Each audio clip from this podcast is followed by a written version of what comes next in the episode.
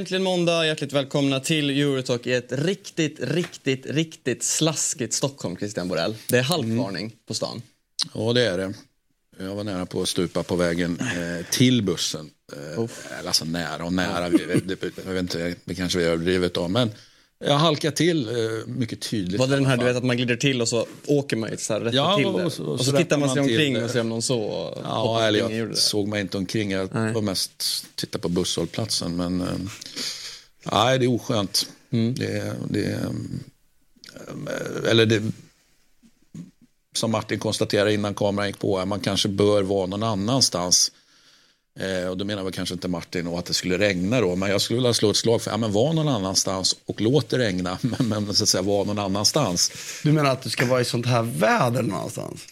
Ja, till exempel, eh, mitt förslag var ju via Reggio. Ge, ge mig Lungomare via Reggio any day, eller för den delen Otranto.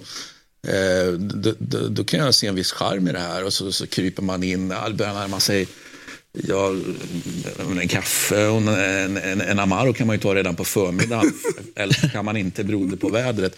Men sen är det dags för, för lite lunch. Och så Stefan och... Ja, det går att...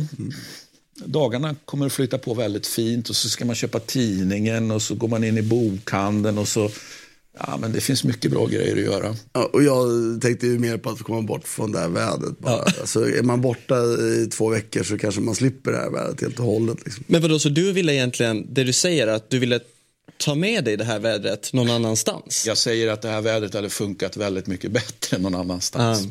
Så är det väl. Ja. Sen okay. om det är önskvärt att att det, för nu både regnar och blåser och allt sådär. Men, men är man bara på ett skönt ställe mm Ja, då föredrar väl jag via Reggio och Otranto framför Stockholm om man säger så. Men ni kan i alla fall, eh, ett tips då från mig idag som ni kan eh, ta er till för att tänka sig bort att man kanske är på en annan plats i alla fall.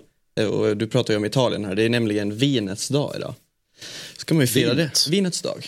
Ja men fan vinets dag, häromdagen var det ju pizzans dag eller vad det nu var i typ, i, inte var det någon som såg det? Det var ju, måste bara senaste tre dagarna i alla fall så var det ju pizzans dag. Ja det har jag missat. Slut på förra veckan tror jag. Ja, ja, alla dessa dagar. Det var ändå förra veckan var det fetitions dag i alla fall. Jaha. Så det rullar ja, det är ju någonting varje dag. Så är det och det, ja, det är ju en dag varje dag om det är det du menar. Ja, ja. ja men det är liksom det att... att Som tur är. någonting nytt varje dag. Eh, någons, då, alltså det känns ju inte helt trovärdigt faktiskt. Nej. Men det är också, ja precis, nej. Ja, sak samma. Och välkommen hit också Sia. Tack. Kul att ha dig tillbaks. Vad, vad är din, vilken är din favoritdruva?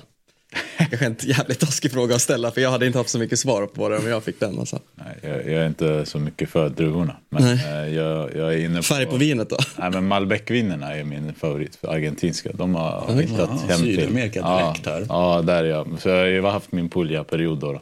Eftersom att jag är mycket där. Men någonstans så blir det bara tråkigt att dricka samma sak. Så nu har jag då efter Argentina vann VM-guld gått dit. Mm. Martin då? Alltså, jag skulle säga att jag är lite att, att olika druvor och olika typer av vin. Jag är inte så att det måste vara en viss typ för att det ska vara gott. Jag kan nog gilla olika typer. Men om man ska välja en druva så måste jag nog ändå välja Pinot Noir eftersom den går att göra väldigt bra champagne på, väldigt bra röttvin på. Då, det liksom, då täcker det Om jag skulle välja att ha, ha en annan, egen druva så skulle jag välja den. Så kan jag få riktigt bra champagne, riktigt bra röttvin på, på, på det. Mm. Då skippar jag vita vinet, det är det trean ändå. Jag vill gärna ha det men jag måste inte. Mm. Ja, vit då, eh, Fiano d'Avellino och sen eh, såklart Negra Amaro, rött då. Den druvan som Christian pratade om här nu, jag är också ett av de bästa vita viner jag har druckit, som heter Marisa Como.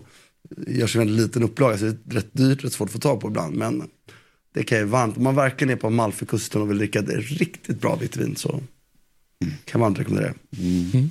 Bra. Och så blir, man omtyckt, så blir man omtyckt alltid om man beställer. Om du är vinlistan och väljer det, då, då, liksom, då vet att de kommer, kommer bjuda på andra grejer. För de bara, det här är någon som verkligen är intresserad. Mm. Bra, men då, ja, då finns det någonting att fira idag då. Minets dag. Ja, det firar jag varje dag.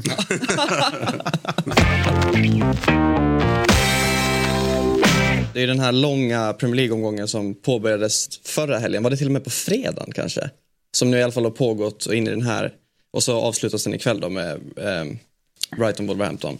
Och, eh, så det, det, har inte spelat så mycket fotboll i England faktiskt. Men eh, Liverpool har ju spelat eh, och det får man väl ändå...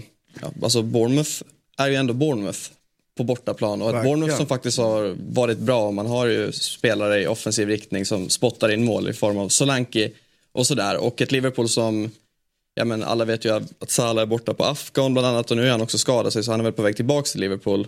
Klopp ja. snackade ju om att han eventuellt kanske, om han blir frisk och Egypten går till final så kanske han åker tillbaks till äh, Elfenbenskusten och ska, ja, det får vi helt enkelt se. se men, men annars så det, om man bara kollar elvan, jag menar man är utan Trent, man är utan, utan Robertson, Soboslaj, Simikas är ju borta också då, som är backup vänsterback till Robertson.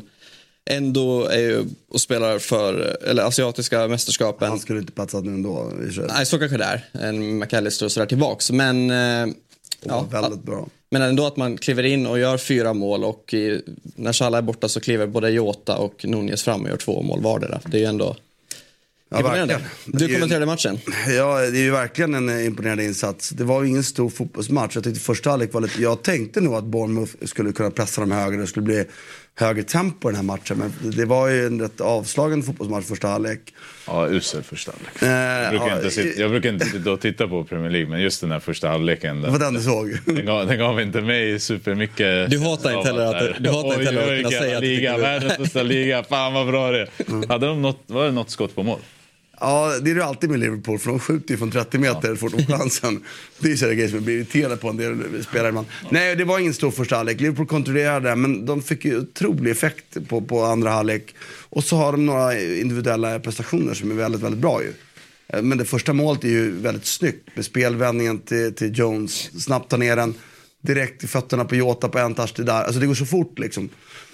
Um, och där tycker jag också tydligt att, att när inte Salah är med så tycker jag betydelsen av Jota blir väldigt, väldigt stor. För de andra två har energi och de rör sig, då skapar det händer grejer. Men de är inte så bra som spelförande spelare och, och när inte Alexander Arnold och inte Salah är med så saknas kanske lite kreativitet. Och därför blev det när Jota kom in i matchbilden andra halvlek. Han justerade om positionerna, Klopp i halvtid på de tre. Han bytte runt på de här tre forwardsplatserna. Fick ju jättebra effekt på det. Mm. Och sen är det lite omständigheter tycker jag att det blir liksom, alltså, det var inte 4-0 skillnad. Det, det, var en match. Men, men, jag tycker det mest imponerande är att de ändå vann så ändå stabilt och tydligt mot ett lag som har varit, alltså under några månader nu varit väldigt, väldigt bra tycker jag. Så att, eh, ja, det är imponerande. Och elvan var bra fortfarande. Och de kunde byta in Gravenberg och Gakpo. Men utöver det var det ju bara in år på bänken. Och, så att, att det är liksom och Bradley klarar sig relativt bra fortsatt liksom. Det tycker inte jag är så negativt så. så att det inte... Men, men eh, det blir intressant. De har ju test nu i veckan. Jag tror Fulham, ändå ligacupen, mm. den, den, ändå möten som, de vann ju bara första med 2-1. Det, det, det blir test att se den här elvan, var den står. Mm. Man, man, kan ju nämna Darwin Nunez över dubbla, alltså tvåsiffrigt mål och assist. Ja, för, eh, första spelaren den här säsongen, ja. om det är i Premier League eller Top 5 som gjort 10 mål och 10 assist. Vänta, och tänk då den kritiken och det han får. Vi pratade ju om det bara förra veckan. Meter och pressspel och energi och fysisk närvaro och sånt där. Det är en... Det låter, alltså Harry Kane måste, ja, han kanske har nio assist eller något i så fall. Mm. Men. Men tror du, apropå det till exempel då, eftersom att om man spelar ett klopplag som David Nunez gör och det är ju mycket Utöver att vara en nia så är det ju faktiskt mycket, han gör ju ett stort jobb generellt på hela planen. Om man jämför då till exempel att vara en Håland i ett pepplag där du är strikern där uppe. Tror du Darwin Nunez hade slagit de här målrekorden som Haaland gjorde i fjol om han hade spelat i City? Nej, Nej. det tror jag inte. Jag tror inte att, alltså, ju bättre lag, ju bättre klubb du spelar, och vilket då Liverpool blir undantaget för, för med Klopp så är det, är det ju inte, där är det ju mer kvantitet än kvalitet fortfarande. Och det har, blivit, det har hans lag blivit bäst i världen på. Men i regel är de lagen som är bäst, speciellt den här spanska skolan har ju valt att, att då är det är liksom kvaliteten på varje enskilt moment blir så viktigare. Och, då, och det är ju inte hans spetsegenskap. Men jag har ju alltid sagt att hans bästa klubb att spela i är Atletico Madrid. Det här är en Diego Simeone-spelare mer än någonting annat. Mm.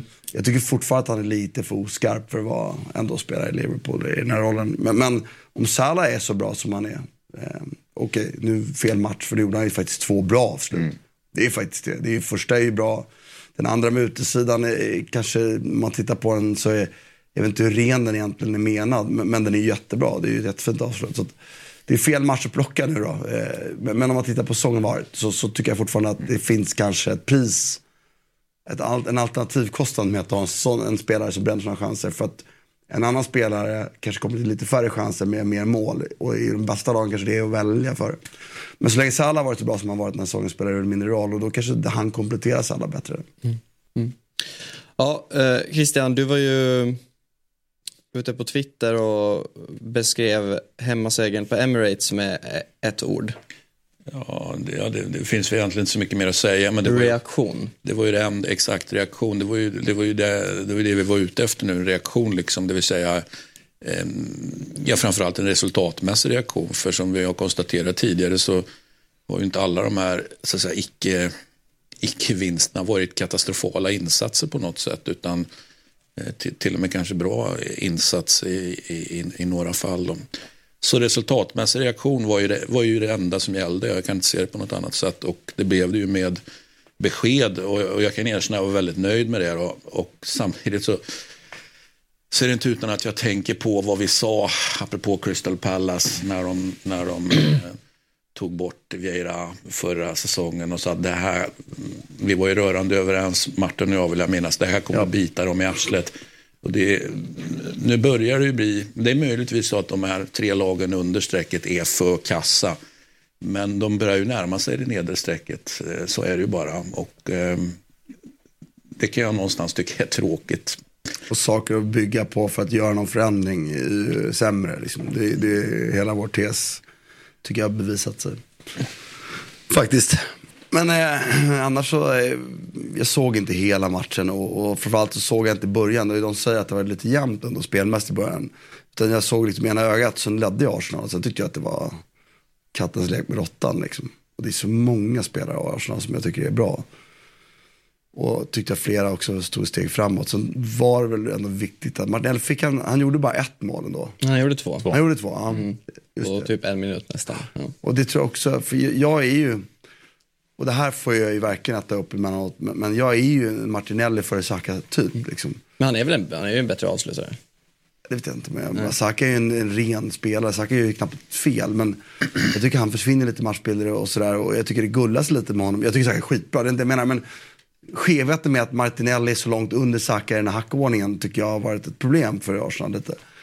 Jag tror att det är bra för, Arsenal att få honom att göra lite så här mål så att han liksom han har ändå någonting som gör att, det spelar ingen roll vilka han möter, har han en bra dag så gör han mål. Det, den känslan har inte jag med Saka. Men det är ju, jag har folk som har jobbat nära dem och säger att Saka har det mer. Så att jag ska säga, men det är min bild. Liksom. Kan man gissa på att det är Fredrik Ljungberg? Mm.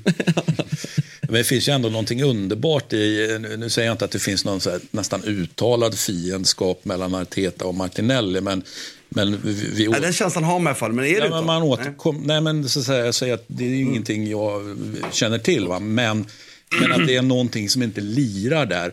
Och jag måste säga att jag älskar ju de här liksom, spelarna som då dras med en tränare som verkligen Ja, men man, man vet någonstans att om, om tränaren bara inte hade en sportchef som sa någonting annat eller inte behövde tänka på att värdet på spelaren skulle liksom bestå och, och måste få spela därför. Så, så eh, ja, men du har en, en issue helt enkelt. Man, man älskar ju när de här spelarna levererar sen. Jag måste säga de där situationerna som testar tränaren.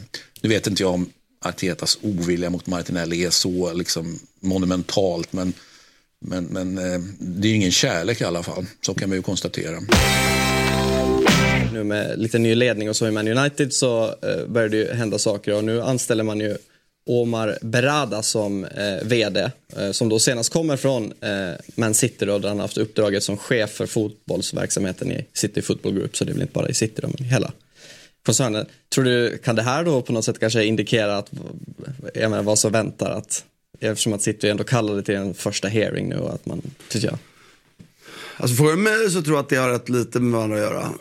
Men det är ju helt omöjligt såklart att veta. Eh, för mig ser det ju mer ut, om du tittar på hans historia och hans karriär han har gjort, så har han ju liksom någonstans slaget i taket för vad han kan göra i City om inte de här ledande personerna ska ut. Och det verkar ju vara en otrolig karriärist det här som har gjort, liksom, du tittar hur, att ta sig dit han har gjort mot det han, där han kommer ifrån och det han, hans bakgrund är, är ju otroligt. Berätta lite då, eller om bakgrunden. Ja, men han har ju ingen... Han har varit i Barcelona. Ja, han har ju inte, han har inte liksom, alltså han är inte spanjor, eh, han är inte katalan, eh, så han har ingen sån gratisväg in.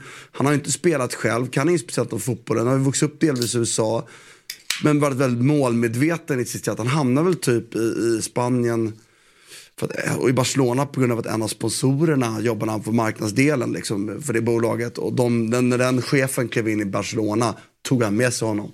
Och han ville till Barcelona påstod han innan det in i klubben. Så det var ett mål långsiktigt. Vilket, det kan ju vara en efterhandskonstruktion. Men, men det, låter så här, det låter som en målmedvetenhet som är helt otrolig. Alltså gränsfall psykopatvarning. Men, men Alltså, jo, men det är, det är väl bara att erkänna att de som är på den här nivån och gör en typ karriär, de är, alltså, det är ju, det är ju, man ska akta sig för diagnosvarningar, men, men det är ju så man måste vara. Liksom. Alltså, du menar inte att det är något ont i det, utan han har varit väldigt målmedveten. Så att, eh, för mig, om man tittar på det så, så ser det mer ut som att vänta, nu, här är en chans att göra någonting stort. Det är nästa steg i hans utveckling, i hans karriär. Eh, men det kan mycket väl vara så att, att han ser att, vänta nu, han kanske har satt sitt underskrift på någonting som blir fällande dom i det här. Han hade varit City i de här rollerna under år, jobbat på marknadsdelen, vad vet jag, som gör att liksom, alltså om nu ledningen får gå så åker han också. Så kan det ju också vara. Och då måste han ut innan ledningen får gå, för annars är han rökt. Liksom. Är du med? Mm. För annars är ju han, pratas det om som den nästa person att steppa upp om någonting skulle behöva flyttas på i ledningen. Då är ju hans namn nämnts. Mm. Ska man se United som smart att göra en prestigevärvning här då? Eller kan det i så fall kanske skjuta dem i foten? Om man Nej, tänker kan... när Paratici gick till ah, Spurs, okay. alltså om man tänker den. Nej, det tror jag inte. För att det, det, jag har svårt att se...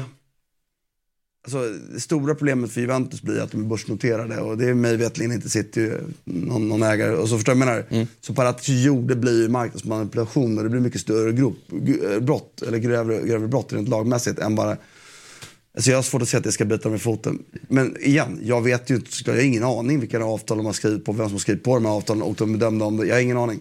Min tolkning är nog mer, alltså, om jag skulle luta sannolikheten är nog mer att han, det har varit en, en, en, en bra karriärsteg för någon som har slagit i taken och verkar, om man tittar på hans historia, det är inte en person som har vilat på liksom, han har inte gått i en position och, och, och tyckt att det är kul att förvalta. Utan han har kommit till en position och så har han tagit sig vidare och så har han tagit sig vidare. Och, eh, och den typen av människor behöver nya stimulanser. Och det är ju väldigt spännande tycker jag för Manchester United. Ja, men det, det, är också någonstans, alltså, ny ägare eller minoritetsägare då, eh, det händer något direkt. Alltså, så man måste också titta på signalerna när skickar. Eh, alltså, jag vet inte om vi hade pratat om sånt här för tio år sedan. Att liksom en, en sån, alltså Christian har väl pratat om det länge, men annars, alltså så här, du ser ju inte Twitter unisont fira en värvning av en sån här person. Mm. Men när det kommer till United där de är, ny ägare kommer in, du tar någon från City som har varit viktig i City, alltså inte bara i liksom herrlag men även damlag, akademi. Ta in en sån från en rivaliserande klubb som har varit liksom eh, kanske bäst i, i kategorin.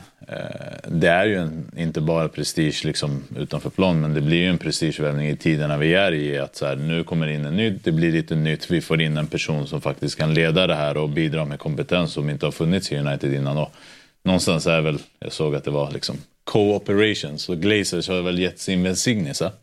Men det är ändå en stor värvning för en klubb som United där de är och det visar också, tycker jag, signalen. Så hade jag varit United så var det så här, känns det, det känns nytt, det känns fräscht, det kommer bra signaler och jag tror att få med sig den positiviteten in, det är, det är viktigt för där de är just nu. Ja, precis, för det har ju ändå, ja, man kanske, det här kanske är starten ändå för på något sätt börja ta sig tillbaks. För det har ju värvat spelare, eh, både dyra och eh, stora namn och med gedigna bakgrunder och vunnit troféer mm. på andra platser och tränare har kommit och gått. Och det, och det har ju inte hänt så mycket mer och man har ju bara hela tiden pratat om att det, är, ja, det måste hända någonting mm. i organisationen och det här kanske är starten för det då. Ja men det måste ju, alltså någonstans måste det ju sätta, alltså jag tycker så när jag tittar på dem så tycker jag att det är extremt liksom tränarstyrt och tittar man på Ten Hag så tycker jag att han liksom får många av sina spelare och någon kanske borde ha, liksom, det borde ha ringt några varningsklockor någonstans. Och där är väl en sportslig stark organisation eh, bland det viktigaste du kan ha. Sen så är det klart jag tycker att en tränare ska få vissa av sina spelare men det får ju liksom inte gå överstyr.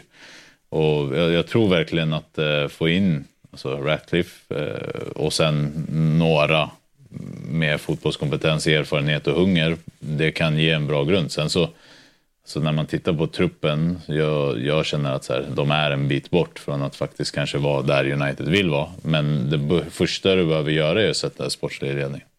Mm. Ja, vi lämnar det där och eh, tar oss ner till Italien. Det är måndag igen, vilket betyder att vi har en trippel att presentera tillsammans med Common som precis lanserat en ny sportsbook med riktigt grymma odds. Och här sitter vi som vinnare idag, eh, Sabi. Du vann i helgen. Ja, det gjorde vi. Det gjorde vi. Arsenal gjorde jobbet och eh, Brentford och Nottingham gjorde eh, jäkligt många mål. Så den satt. Så jäkla gött. Och vi tar därför nya tag. Men Ja. trippel denna gång då. Ja, en trippel, en måndagstrippel. Vi fortsätter på det vinnande spåret tycker jag. Och vi börjar i Premier League. Eh, dagens enda Premier League-match mellan Brighton och Wolverhampton. Tycker båda sett ganska bra ut på slutet eh, och eh, speciellt Wolverhampton. Så jag tror att det kan bli ett mål i vardera bur. Eh, båda lagen gör mål där. Sen ska vi inte långt bort. Vi ska till Championship och det är Leicester Ipswich. Det är en toppmatch där. Och där tror jag att det kan bli mycket hörnor. Över 8,5 hörnor. Sen har vi ju Finale della Finale, Supercupfinalen i Italien. Som inte spelas i Italien, den spelas i Saudi. Men det är Napoli-Inter. Och där tror jag också att båda lagen gör mål. Och eh, Coman har boostat den till fem gånger smeten. Och det tackar vi för. Det gör vi verkligen. Eh, och spelet finns som vanligt på common.com under fliken experterna. Kom ihåg att du som spelare måste vara minst 18 år, spela ansvarsfullt och har du eller någon i din närhet problem så finns stödlinjen.se. Vi säger tack till Common som är med och möjliggör ett poddtips från Podplay. I podden Något Kaiko garanterar östgötarna Brutti och jag, Davva, dig en stor dos skratt. Där följer jag pladask för köttätandet igen. Man är lite som en jävla vampyr. Man har fått lite blodsmak och då måste man ha mer. Udda spaningar, fängslande anekdoter och en och annan arg rant. Jag måste ha mitt kaffe på morgonen för annars är jag ingen trevlig människa. Då är du ingen trevlig människa, punkt. Något Kaiko, hör du på Podplay. Därför är gardinerna. detta avsnitt. Tillbaks till Rom då i alla fall och eh, Mourinho eh, som då ju fick sparken och eh, det kavlades ju ut bilder när han eh, lämnade eh, ja, var det, var det träningsanläggningen i, i tårar i alla fall. Ja. Ehm, Jag har inte sett. ja, du, ja, men det, ja, han vevade in i rutan i alla fall och sa hej då. Alltså jag vet inte, tårarna rullade väl inte, men det var ju rejält fuktigt i alla fall. Kan man säga? Det är... Men tror du det var krokodilisar eller tror du att det... Alltid krokodiler. Det finns inget äkta med hans reaktioner men jag tänker så här att han, inte för att, jag fattar om han kanske vill vara lite posör mot klubben så. Men jag tänker mig att han kanske, nu att han faktiskt fattar att nu börjar Det det, var- vara början på slutet. Alltså, på han fick ju packa och gå på dagen. Alltså, du vet, han är ändå José Mourinho. Han har en viss eh, status och auktoritet och liksom gå på dagen så. Och sen så supporten, alltså de säger ju saker till honom som får honom att... Så jag tror inte man, jag tror, jag tror det är få som förstår hur stor han är i Rom och hur mycket de faktiskt tycker om honom. Ja, Det överraskar mig att han har varenda om man pratar om alltså, liksom, är- enat publiken, man tar ju titlar, man bara Ja, men kolla. Conference League-titel med Roma, är det så stort verkligen? Ja, men det var alltså så här, Men vem är- vill jag bestämma det? Nej men det är stort för Roma. Sen så var det väl någon som sa att så här, ja, de vann turneringen för Europas bäst, bästa sjätteplacerade alltså lag. Det är väl där vi är i princip. På, på det sättet. Men det är ändå en titel med Roma. Det är en Europa League-final med Roma som jag tycker de borde ha vunnit och jag tycker de blir rånade av Anthony Taylor. Och det är väl kanske någonstans där hans fall börjar. Men han är enorm i Rom. Alltså, jag tror att det är många som bara, vi visste att det här skulle hända United och Tottenham-fans och nu ser det så här det går. Men i Rom älskar de ju honom och det är bara att titta på matchen. Det är ju liksom, är det inte De Rossi som står vid sidlinjen så är det ju ett lag som möts av visselorkaner. Men det är mycket banderoller, mycket sånger för honom och det är ju på alla läktarsektioner också. Så han, är, han var verkligen stor, han var verkligen omtyckt. Och han tog ju strid för dem när ingen annan gjorde det. Och det, i Rom så behöver du en kejsare och han var väl verkligen det. Trots att spelet sett ut som skit. Och eh, just då, jag menar, supportrarna har, har ju haft, eh, eller det har ju varit banderoller nu mot eh, ägare och president Friedkin, Friedkins, alltså att de vill att han ska avgå efter det här. Så Ja, alltså han har ändå lagt in 9 miljarder, alltså vad är det, 900 miljoner euro tror jag han har spenderat. Och de kallade, jag läste en banderoll där det var Roma low cost. Så det var lite så här, fan det är ändå, det är ändå alltså du vet 900 miljoner euro. Alltså det, det där tycker jag inte, men det som, det som det här handlar om, alltså jag tror inte det bara är mot eh, dem, utan det är mot en spelargrupp. För man känner i Rom att det är alltid en grupp spelare som avsätter en tränare och det, blir liksom, det skapar ursäkter för dem. Det som är med ägarna här, det är att de menar att Mourinho stod ensam då efter Europa League-finalen och stod upp för Roma och försvarade klubben men inte fick något stöd från någon annan. Och det sägs också att det där la kanske grunden till sprickan mellan ägare eh, och Mourinho då, att man liksom de tyckte inte om det beteendet. Eh, och någonstans så känner jag så här, om du tar in Mourinho, det är det där du får. Alltså du tar in honom med en viss premiss om att ha krig hela tiden. Så um, det är väl mest det de känner att de, eh, de lämnade Mourinho ensam när han försvarade Roma. Tror ni att den här eh, Conference League-titeln eh, blir hans, Mourinhos sista titel som tränare? Nej. Nej, men vadå? Han kommer ju gå... Saudi Pro League. Nej men jag, jag tror... MLS. Ja, jag tror inte han är slut. Jag, jag, jag tror han har ett mid-stort jobb i sig fortfarande.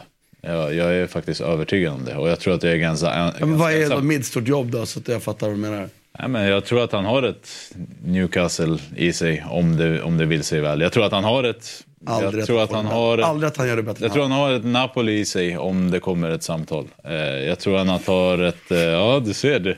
Gud Eh, förbjude, fy fan vad jag ser den här fotbollen alltså. Hade inte det varit roligt att ha De Laurentiis och Mourinho? Och... Det hade i och för sig varit roligt, Ja. det kan jag hålla med om. Men alltså titta laget idag. Nej, Mazzarri, då är- finns det ju Alltså så här, och, samma och fotboll. Garcia. Ja, alltså du, ja, ja.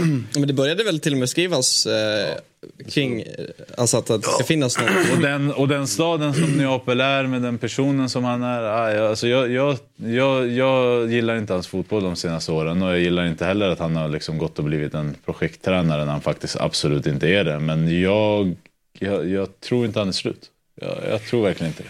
Det intressanta blir ju hur han tar det här. För att om vi, titt, vi sa Chelsea och Tottenham tidigare. Då, då, I alla fall senaste sessionen där i Chelsea. Det var så uppenbart att han i situationen förstod att ja, men jag kan faktiskt få gå här. Helt övertygad om att han eh, trodde att han bestämde när han skulle lämna Roma. Det fanns inte på kartan att, att han skulle få gå. Eh, Jag har ju drivit tesen att han skulle få gå i, i, i sommaren som var redan att, och att han var intresserad av det. Och det tror jag fortfarande att han var, men, men, eh, och så hände inte det av olika anledningar. Eh, Så jag tycker det blir ett bra test på honom. Han börjar bli lite gammal.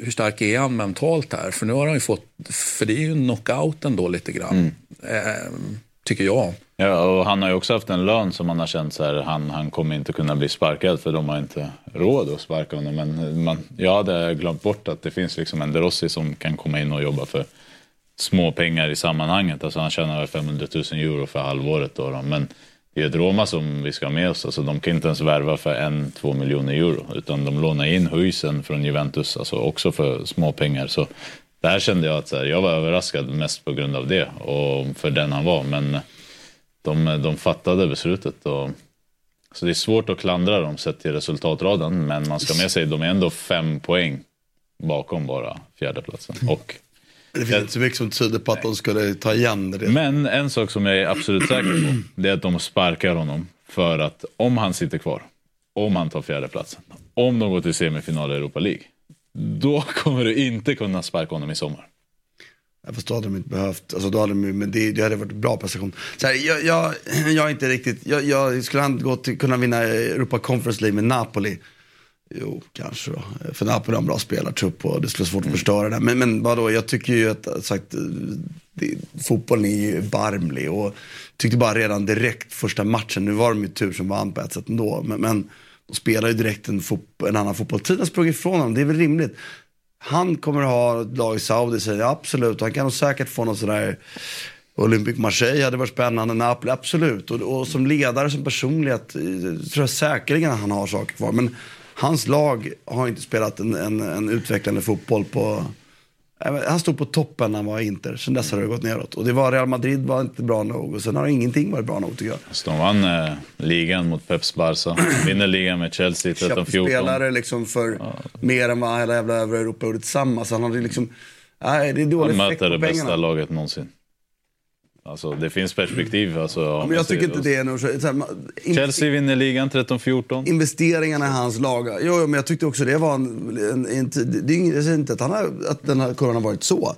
Men den har gått neråt sedan dess. Och, och med lite små hack. Jag tycker som sagt att, att, att ta dem till Europa League-finalen, det var ju faktiskt ganska bra.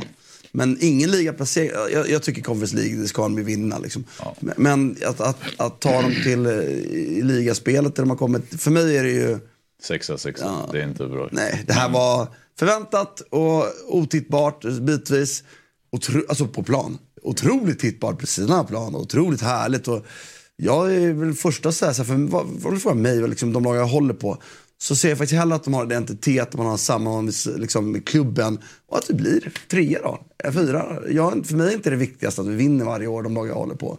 Därför att jag tycker att jag har hållit fotboll så länge så blir det något annat. Och den aspekten, så, därför jag säger det. Jag tycker det är märkligt att han får den statusen, men jag är också absolut på det sättet märkt att, att och, um, tyckte det var märkligt men att de älskar honom där. Ja. Så vad, vem är jag att bestämma? Jag bestämmer inte vad, vad, vad supportrarna, det är deras klubb. Om de är nöjda med en Europafinal och sexa i ligan för att de har honom där, fine. Alltså det är det som man alltså, jag märkte, liksom, det är många som, så här, vi har haft den bästa tränaren någonsin i Roma. Alltså förstå, José Mourinho i Roma. Det, alltså, så här, det, det, det, och, och där är han ju också på, på det sättet så. Sen så ska man ha med sig att jag har varit i Rom många gånger och köpt biljett på matchdag.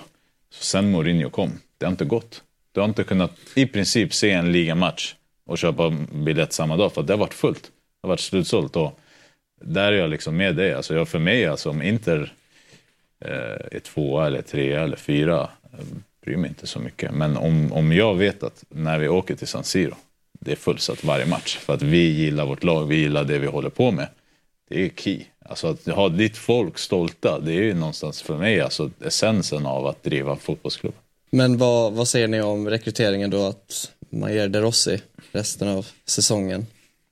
Alltså spännande. Apropå det här med klubbikoner som kliver in i sina lag. Den vinkeln är ju väldigt lätt att göra och den är rimlig att göra och den säger ju egentligen att det här är fel. Eh, men, men jag har alltid haft väldigt, på något sätt, liksom, om man bortser från dumheter han har gjort i enskilda matcher, när han tappat huvudet, som jag mer vill leda till en liksom en, en eh, Rom, alltså eh, Rom, eh, staden Roms liksom, oförmåga att fokusera när det verkligen gäller. Liksom. Så var det här för mig en, en, en väldigt underskattad fotbollsspelare. Jag tyckte verkligen om honom. Mångsidigheten i spelförståelsen. Sättet att underkasta sig. Och jag vill så jätte, jättegärna tro att det här blir en bra tränare. Mm. Och vi får ett första kvitto på det nu, absolut. Eh, om det kan bli så. Det är ingen dom. Jag menar, skulle han inte göra bra nu här nu så kan han fortfarande, bli bra tränare. Men jag tycker det är jättespännande och rent po politiskt så är det ju lysande. Det gick, som du var inne på, det gick inte. Det, det, Totti, ja, det hade gått. Men tror vi på Totti? Nej, det tror vi Nej. inte. Han har inte gjort alltså, han har inte gjort någonting, Totti, känns det som. Eh, det där också är faktiskt, så han var med i Mancinis stab, han hade spall, det gick inte bra, men jag tror inte det var så mycket ner till honom eh, framför allt. Alltså, här är ju, alltså, där om vi pratar signaler, alltså, det är det är omöjligt att väl, alltså vända de 60 000 mot eh, alltså spelarägare och allting på samma sätt som om, alltså om det är De Rossi där eller om det är en annan tränare. Alltså, du vet, om det är Matsari som står där, då, då är det busvisningar 90 minuter. Nu har de ändå en tränare och en person som de kan stå bakom. Sen så vet jag inte om han kommer liksom rädda Roma eller om det kommer att gå bättre än under Mourinho. De, de leder ju faktiskt lite i alla fall i den här matchen mot, mot Hellas. Men eh, Ja, det var ju inte Nej, det var chansmässigt inte- var inte. Första halvlek var väl bra, men sen missade Hellas en straff eh, i andra. Alltså de har lite chanser, de är liksom där och skakar Roma. Och man ser vissa tendenser som jag tycker är intressanta, men du har ändå ett folk som har en person som de kan stå bakom och det, det är viktigt för att annars nu så är det protester, det kan lätt bli våldsamt, det kan bli protester på träningsanläggningen, det kan bli kvartssamtal med spelare, alltså det är där vi är i Rom. Så um, jag, jag tror att eh, det är ett bra val just nu, så får vi se hur det går. Men tror du att man, du nämnde ju så att han ändå är lite underskattad som spelare och sådär. Har det bara att göra med egentligen att det fanns en Totti som var ovanför honom hela karriären i princip eller? Det var en del av det. En, en annan del är ju att, att eh, de här liksom, hjärnsläppen han fick, eh, vilket jag tror att det var, eh, inte ett karaktärsdrag, men, men, men de har påverkat honom. Och sen är det väl också liksom timing med saker och ting i övrigt.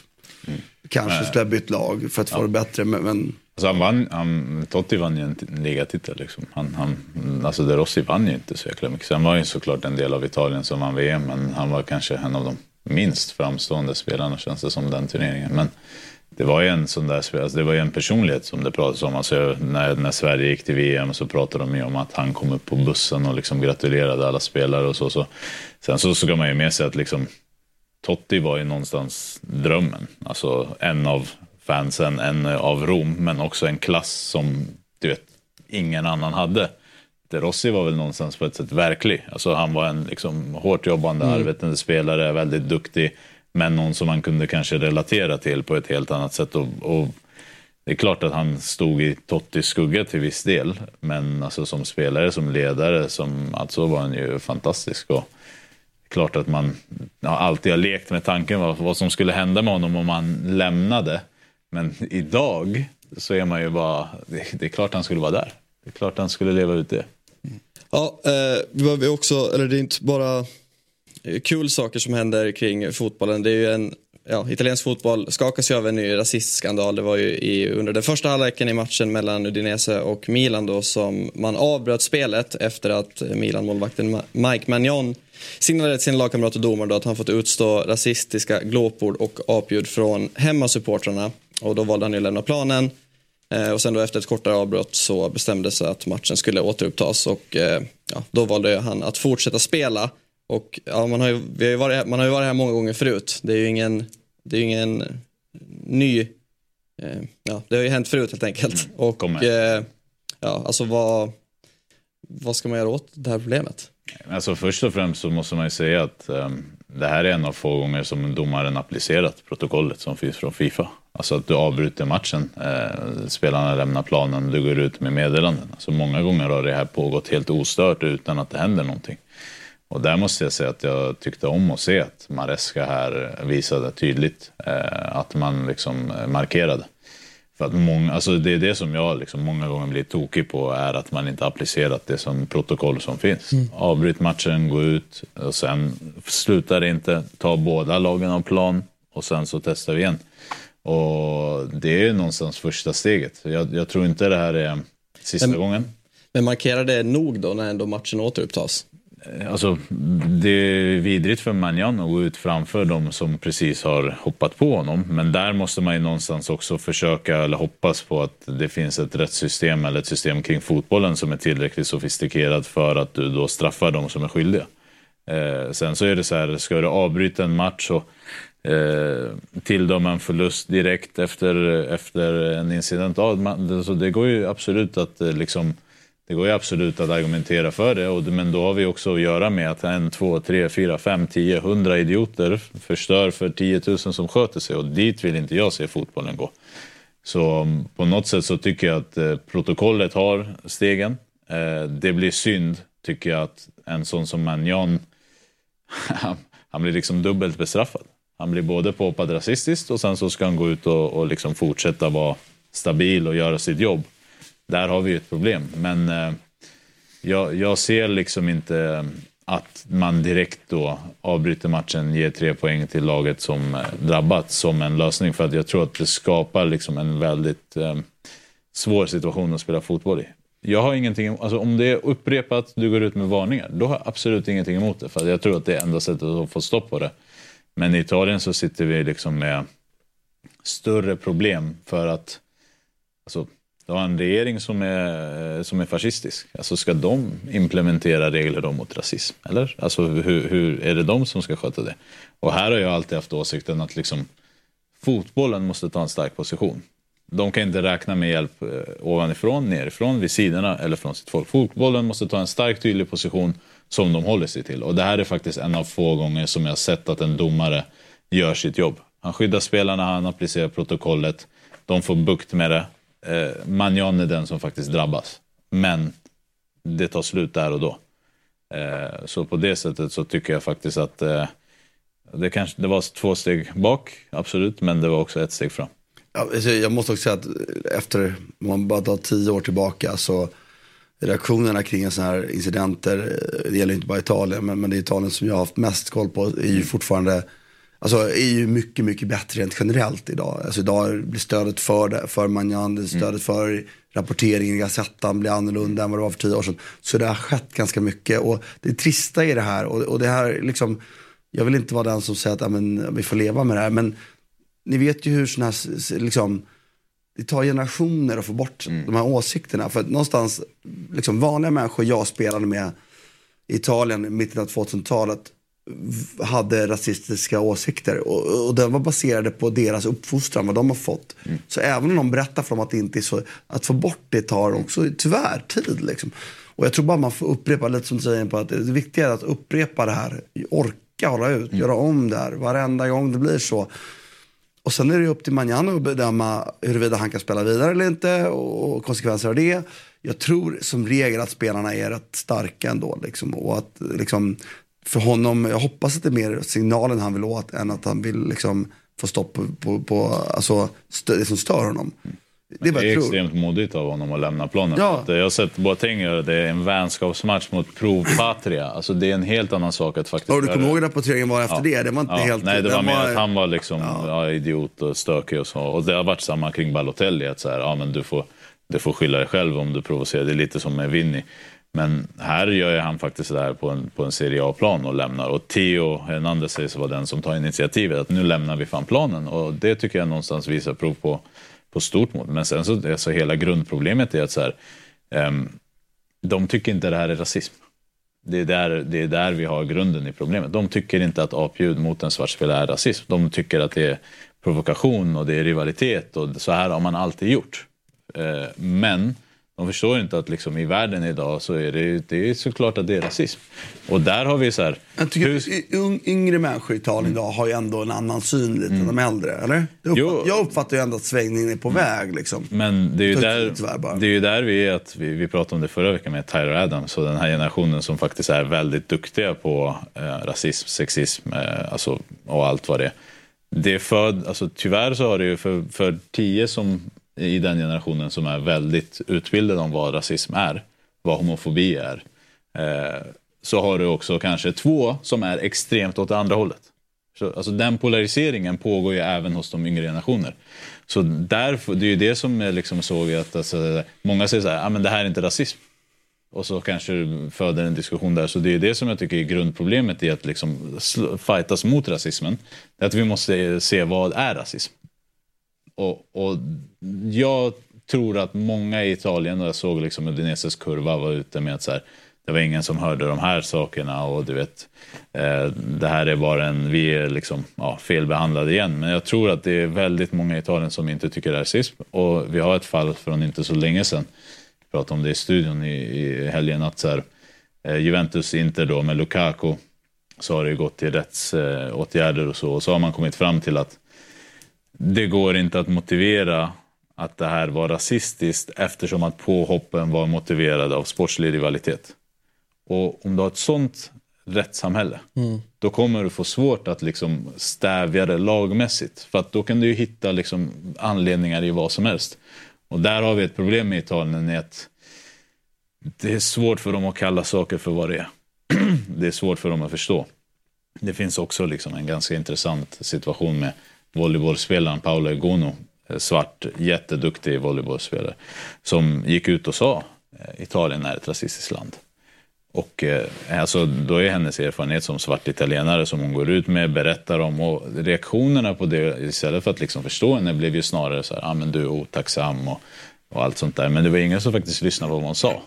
Och hon är ju den som vet det bäst. Och vi har liksom ett, ehm, ett problem där med Italien som jag ser att man, man är inte benägen att kalla saker för vad det är och det är extremt polariserat.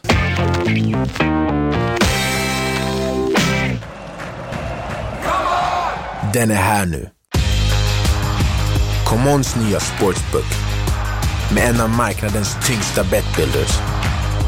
Nya spelare får 500 kronor i bonus. Nu kör vi!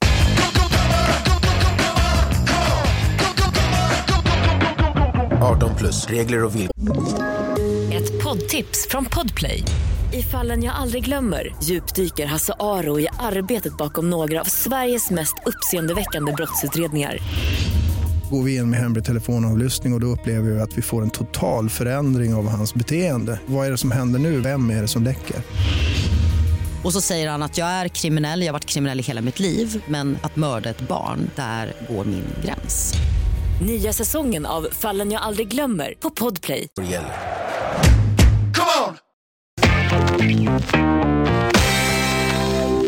Vi ska prata om alla, allt som hände mellan Real Madrid och, och eh, jumbon eh, alldeles strax. Men eh, jag tänker att vi först måste landa lite i Girona då, som slog Sevilla med 5-1. Och eh, det var, ja, förra helgen tappade man ändå poäng mot jumbon. eh, Almeria. underläge här liksom. Precis, eh, och vänder och vinner ju då 5-1. Och tre av målen eh, gjordes ju av denna Dovbyk som Martin du eh, twittrade om och skrev han är ju helt otrolig allt han gör just nu. Vilken Premier League-klubb köper honom nu? Och då är det, han, han är ju 26 år då och värvades eh, i augusti från Dnipro och kostade drygt 7 miljoner euro. Och jag, man blir ju alltid tänka så här, eh, varför, varför hamnar man inte den här typen av spelare i en större klubb direkt? Att det ska bli den här vägen och sen ska det bli en miljard. Han, ju, han har ju varit på väg till saker tidigare och inte tagit fart. Så det är väl liksom, Ja. det här var ju lite, de har lite gett upp på honom. Annars så kan jag hålla med, i synnerhet med de här egenskaperna han har. För att det är ju alltid sådär när det blir en spelare som har bra avslutare, bra teknik och har den här otroliga jävla fysiken. De spelarna blir liksom, du behöver ju knappt spela fotboll för att du ska vara, ja, men relativt sett, eh, jag ska inte eh, raljera över marken, men det är ju lite samma liksom, fan, spelare som har de unika fysiska egenskaperna och visar tendenser till saker. De blir sönderköpta. Men han har ju faktiskt provat tidigare och inte flugit. Liksom. Men det, det är väl Så frågan är... ju egentligen, vem är så dum eh, så att han köper, eller Nej, men vadå, det kan ju vara sen utveckling. Alltså, det, det här jag menar. Och det han visar nu är ju liksom ingen, nu har vi ändå sett en, eh, liksom,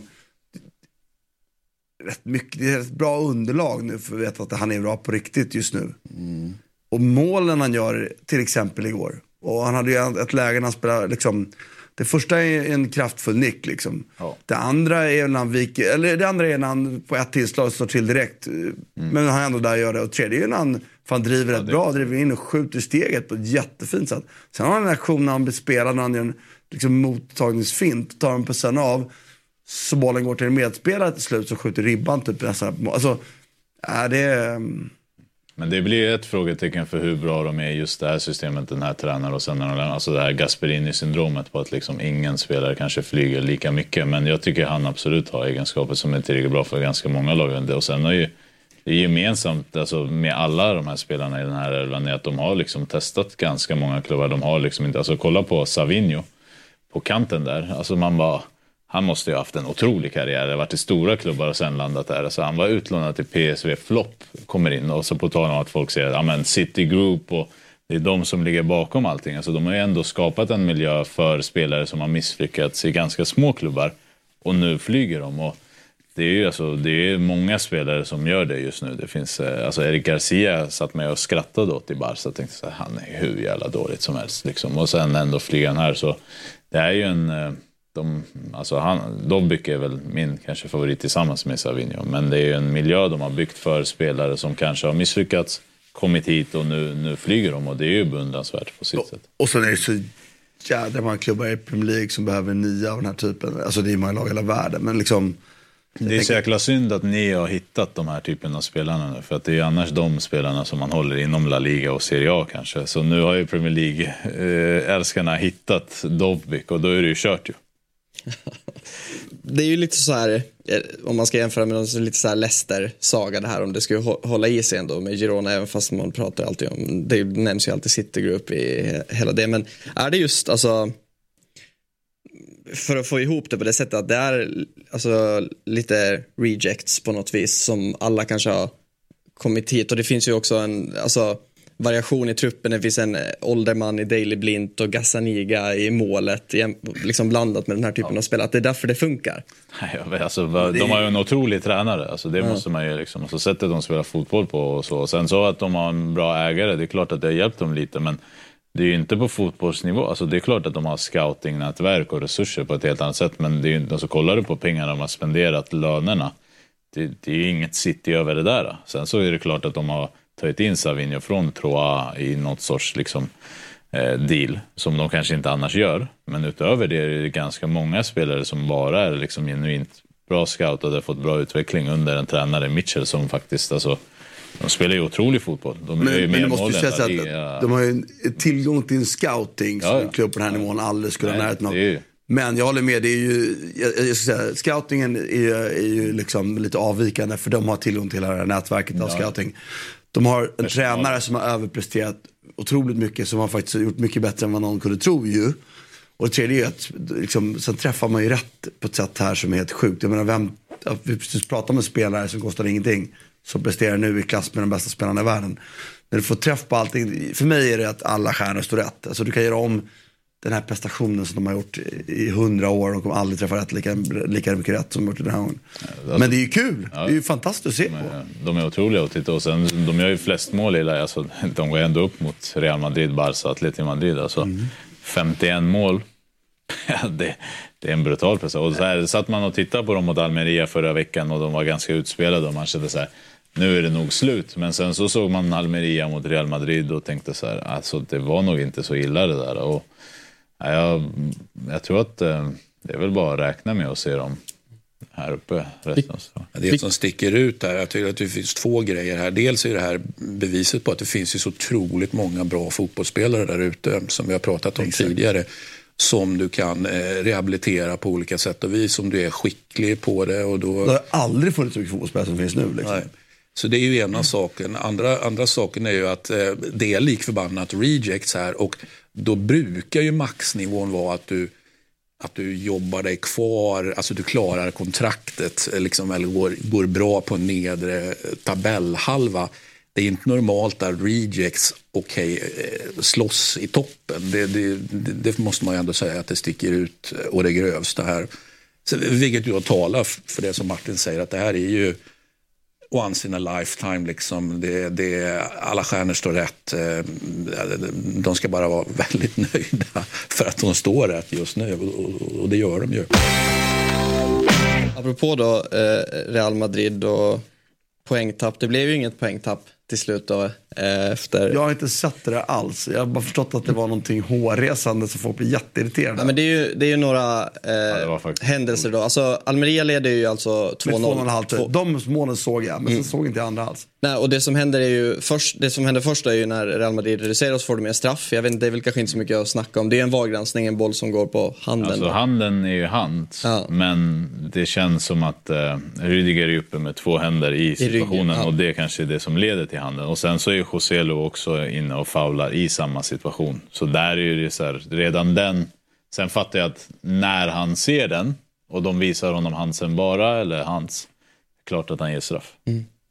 Och sen eh, är ju eh, nästa situation efter det, eller Bellingham gör ju mål på straffen. Sen gör ju Almeria eh, ett 3-1 mål. då. Men så hittar man en frispark i uppspelet. På Alltså typ det är en hand upp i ansiktet Bellingham på får Bellingham. en hand i och, ansiktet. eh, Ja. Det kan ju också absolut vara fel. Men domaren, det som är anmärkningsvärt är att domaren står ju tre meter ifrån, ser, låter spelet gå, det blir mål. Och sen Långt kommer efter VAR- målet sen då? Nej men det är direkt i upprinnelse ju. Men domaren, jag, jag är så här, ser domaren det, värderar det som inte frispark, då tycker jag det beslutet ska stå. Alltså så här, jag, jag tycker att det är tydligt att han ser vad som händer. Eh, fattar ett beslut på planen enligt intensiteten på planen. Och sen så blir det då VAR-granskning. Men det är verkligen direkt anslutning till mål. Ja, ja, ja, ja. Och det är därför det blir en granskning också. Så det är väl det som är. Och, men den, den tycker jag nästan är värst för att jag tycker att det är så lite hand. Det är inte armbåge, det är inte våldsamt. Det, ja, det är verkligen Ah, okay. Så det, det som var grejen var att det borde inte varit frispark, inte att de kollar, för det låter som att de skulle kolla. Ja, alltså ko- när de kollar så vet man. Det kommer bli frispark. Så det är alltid när de går ut i skärmen, man vet jo, men okej, förlåt. Men det är en, Jag tycker inte intensiteten i handen upp i ansiktet är tillräckligt mycket för att vara frispark. Och jag tycker verkligen att när domaren ser det på så nära håll, då ska det beslutas. Men det är, ju, det är ju ingen parameter i- VAR-protokoll. Men däremot så, sker det precis när det sker så inför match, då ska, de ju, Mm. då ska det verkligen vara, vägas in om det ska tillåtas. Så egentligen är det om det är frispark eller inte som är... Ja, och det kommer ju ner till vilken lagtröja du har på dig. Barca, inte frispark. Real Madrid, frispark. Och sen så har vi ju då eh, Vinicius Juniors kvittering då som eh, tar, jag vet inte, folk, vissa tycker den tar på handen, vissa tycker väl den tar på axeln och går in i mål. Men Ja, och där tycker jag att domaren får se fel reprisvinkel på situationen. Jädrar, här är mycket. Ja, men han får, se, han får se där det ser ut väldigt mycket som axel, Ja. tycker jag. Och där, den som är lite framifrån, eller och bakom målet. Och där och då håller jag också med om beslutet och tänker så här, ja det är klart att det är mål. Sen börjar det liksom snurra på Twitter att så här, här kommer en till repris och då tycker jag att det, den är lite för långt ner och att det faktiskt är hans. Ja, och sen så gör de ju såklart mål i slutet och vilket, Mm. ja. I hundrade minuten. Ja. Carvajal på Belling, det är Bellingham som assisterar på nick. Ja, så... Alltså, det var- Men det är väl kanske bara så här det ska vara om man är Real Madrid. Ja, eh, alltså det är ju så här det alltid har varit. Eh, Det är så det alltid ska vara. Sen om det är just i Real Madrid-perspektivet, det räcker väl att kolla i vilken serie som helst. Ja, men i det här fallet. Eh, I det här fallet är vi i Spanien. Så att... Så var det ju när jag växte upp, uppfattar jag det som i alla fall. Sen så slog ju pendeln eh, med, absolut över till Barca, att de var toppdag. Eh, och jag, jag ser för lite La Liga för att, för att ha en bestämd åsikt för om allting är tillbakaändrat till Real Madrid. Men jag skulle inte vara förvånad att de får den hjälpen de behöver. Och de behöver inte ha hjälp så ofta, utan de behöver ha hjälp eh, i lite mera crucial moments. Och det här var väl kanske ett sånt då, där eh, lite olika enskilda aktörer eh, ja, Det som är ger dem hjälp är helt enkelt. Det är ingenting konstigt. Det här är ju supernormalt i min värld. Men tror ni, alltså jag kan ju verkligen fatta om du är domare på planen och dömer och jag menar en enorm fullsatt 90 000 på läktaren, Bernabéu där och påverkar dig. Men tror ni att de domarna som sitter i VAR-rummet påverkas av den här grejen? För man sitter ju ändå någon annanstans och Så jag tror generellt lite på liksom, att den här påverkan är så stor. Alltså, de domare man känner, de är ju nästan tvärtom. De vill ju verkligen gå mot, liksom, de gillar ju att gå emot. Liksom, lite, det är lite som det där, alltså, det är faktiskt alltså, som att det skulle vara intimidating som spelare och att någon arena spela. Jag har aldrig hört ett proffs någonsin, ens, alla älskar ju det liksom. Så jag tror inte riktigt, jag, vad jag tror då är att dom, domare är ju, de har blivit domare och kommit den nivån för att de gillar att gå, alltså nästan gillar att gå emot eller har den, jag tror inte att det påverkar sig. Sen vet man ju inte, så det, det blir så himla, och som de här beskrivs av Sia nu så är det inte så uppenbara fel. Det är inte så att man liksom kan säga att fan det där var för jävligt. Utan det är Nej, mer, Känslan var att det var för jävligt. Det kan jag säga. Alltså det, jag, jag har sällan sett så många så stora beslut gå åt ett håll. Och, och jag tror... Alltså så här, men inget av dem var för sig var helt hårresande. Det var ju, alltså, alltså det- det- Vinicius det hans. Ja, alltså, ja. här, Men det är väl ändå inte, det kanske ändå inte liksom Klopp spelar om matchen nivå. Uh, alltså om det är Almeria så tror jag absolut du vill spela klart Ja. alltså, om matchen. Sen så är det intressant i Spanien nu att du får ju VAR-konversationerna direkt. Eh, alltså ut. Och där är ju Almeria liksom ute på Twitter och, och säger just det här att så här, varför får de inte se rätt vinkel på, på Vinicius mål? Och sen så tror jag verkligen domaren, när han då låter spelet fortgå när Bellingham får handen i ansiktet, tänker snälla, snälla kalla inte ut mig. Jag såg. Kalla inte ut mig i skärmen.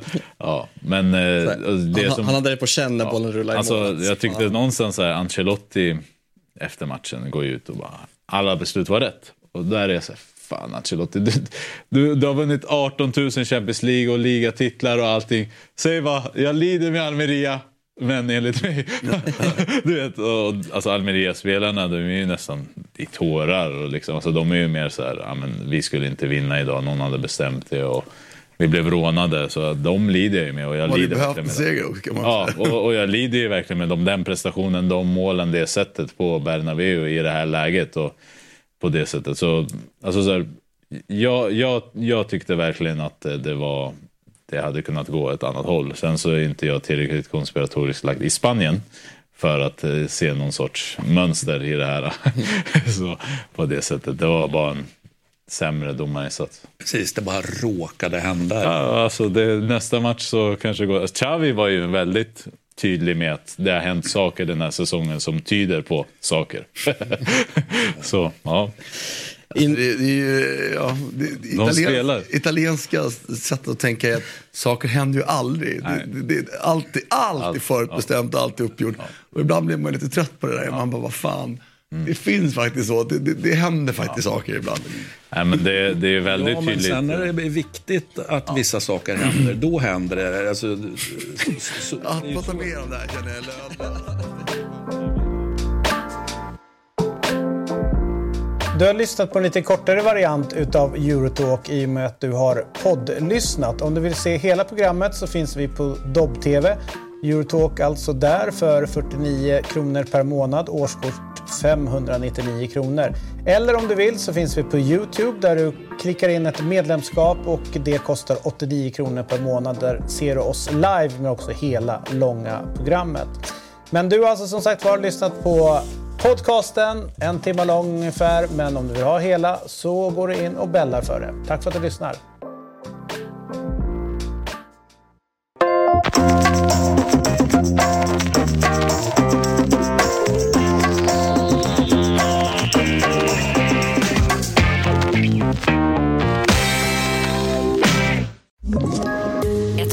Poddtips från Podplay. I podden Något Kaiko garanterar östgötarna Brutti och jag, Davva, dig en stor dos skratt. Där följer jag pladask för köttätandet igen. Man är lite som en jävla vampyr. Man har fått lite blodsmak och då måste man ha mer. Udda spaningar, fängslande anekdoter och en och annan arg rant. Jag måste ha mitt kaffe på morgonen för annars är jag ingen trevlig människa. Då är du ingen trevlig människa, punkt. Något Kaiko, hör du på Podplay. Därför är gardinerna.